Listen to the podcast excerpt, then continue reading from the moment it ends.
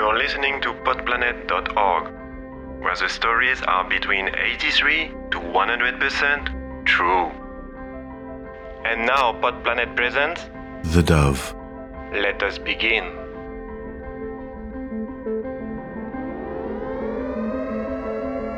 In mid-February, the city declared a cold alert.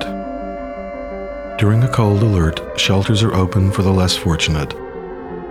Shoppers raid grocery stores for candles, bottled water, and cans of tuna or baked beans. But not me, no sir. I didn't care about the cold alert. I had multiple layers of thermal underclothes and a yellow Gore-Tex jacket with sleek matching pants. I looked like a honeybee. Every night after work, no matter how snowy the roads, I hopped on my bicycle and rode 20 minutes to the rink. Most rinks are rectangular and come with rounded edges. But my outdoor rink was different. It looked more like a pancreas. For a neophyte skater like me, the pancreatic shape was a challenge to navigate. But I welcomed a challenge, and in time, I kind of conquered it. In any event, my favorite outdoor rink was located on the shoreline of one of the Great Lakes. Great Lake on the south, city to the north. On this night, 16 years ago, I arrived, locked my bike, went into the heated change room, and put on my hockey skates. Then I headed outside.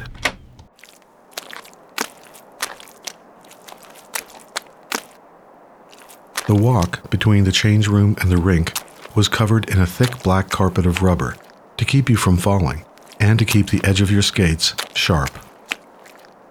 My God, it was cold, and the rink appeared empty, but I couldn't have been more wrong. Because as I approached the edge, I saw there was indeed another person.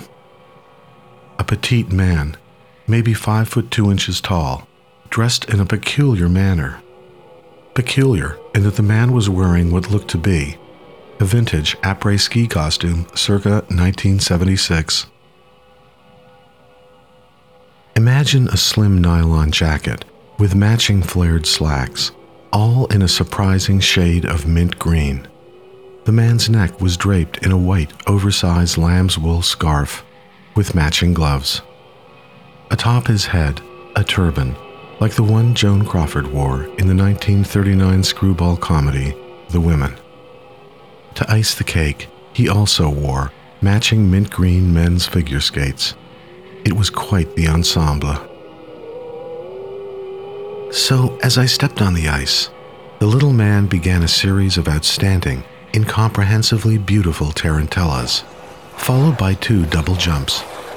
His skates were sharp and created a fine mist, which sprayed like pixie dust in all directions. Then he twirled like a dervish.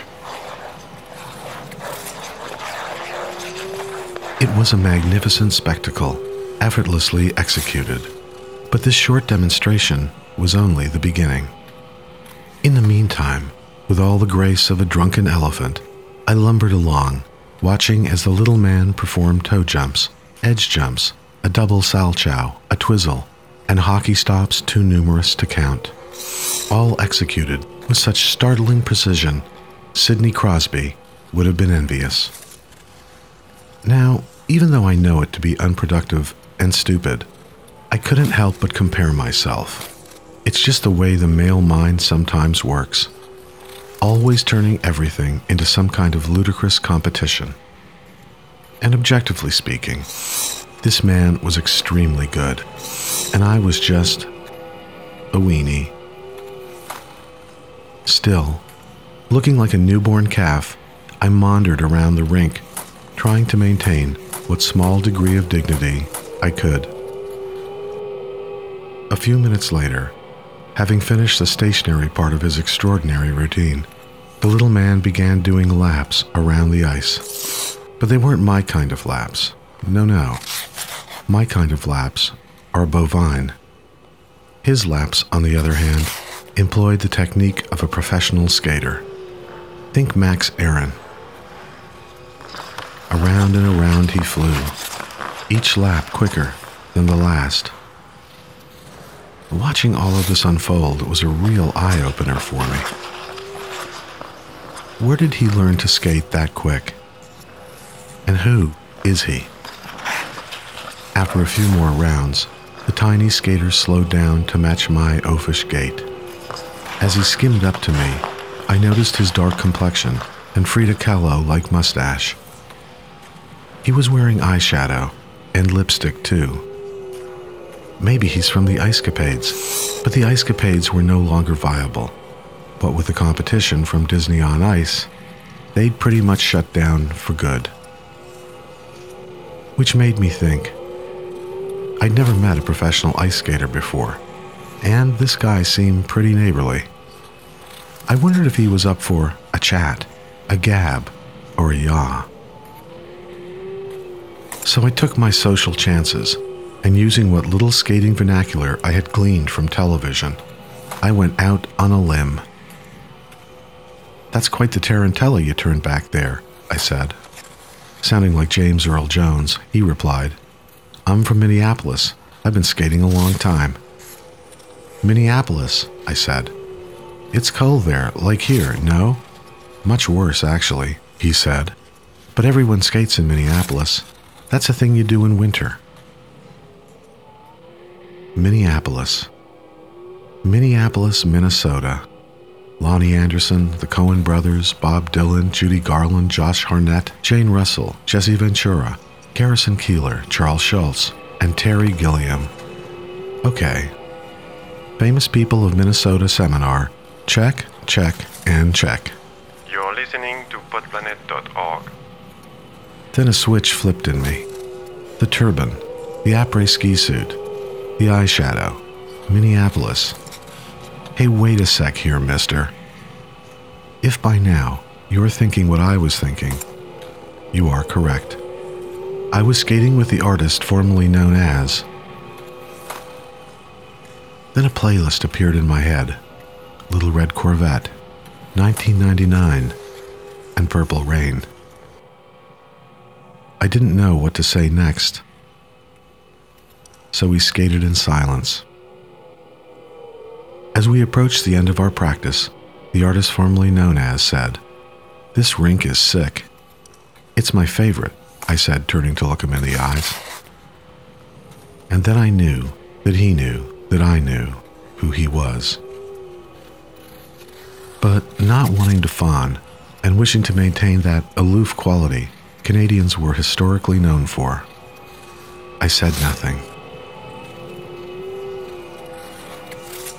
After the next lap, we climbed off the ice and made our way inside to the heated change room. Inside, sitting on a bench, I removed my skates and put on my winter cycling boots. I wiped off any moisture from my skates and put them in my backpack. At the exit door, I waved goodbye and bid my friend good night. He returned my gesture without fanfare or aplomb, and simply said, "Nice to meet you. Good night." Maybe it's true what they say about Midwesterners. Outside, in the darkness, I unlocked my bike and rode home on the now empty streets. It started to snow. 4 out of 5 doctors who listen to podcasts choose PodPlanet. This is podplanet.org, #1 among the bijouterie and fashion retailer of Como, Italy. Epilogue. For over a decade, I never thought about that night at the rink again. And although his popularity had waned some, sometimes I'd hear his songs on the radio.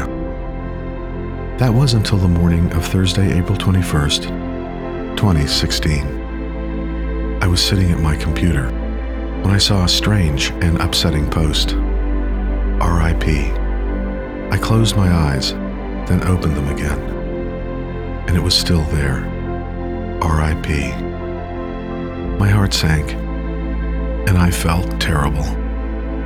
I was surprised by my reaction, because I wasn't a superfan, or at least I didn't think I was. Was this about me aging and time passing, or something else entirely? That night, I thought to myself, maybe he had some kind of uncanny power. Maybe that night, 16 years ago on the rink, he'd cast a spell on me.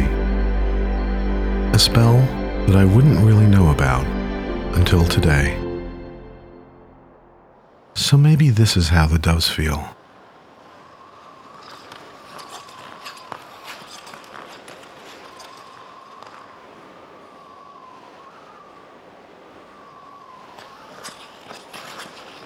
You have been listening to Pod Planet, where the stories are between 83 to 100% true. Pod Planet is written and produced by Peter McHugh and Clive Desmond. The Pod Planet theme was composed by Jonathan Goldsmith. Creative consultant, Monique Kelly. Digital and audio design by Oliver Wickham and Aidan Vickery. Pod Planet announcer, Jean Francois. Additional and highly deserved credits are listed on podplanet.org. If you haven't subscribed to Pod Planet yet, subscribe now. Go to our webpage, podplanet.org. Podplanet is one word. And click follow on whatever podcatcher you're using. You'll find Pod Planet on iTunes, Stitcher, TuneIn, SoundCloud, Google Play, and YouTube. And follow Pod Planet on Twitter, Facebook, and Instagram. Links are available on our webpage. This is Pod Planet Season 2. We'll be back in 2 weeks with another new and startling episode. Until then, on behalf of Peter McHugh and the whole Pod Planet team, thanks for listening.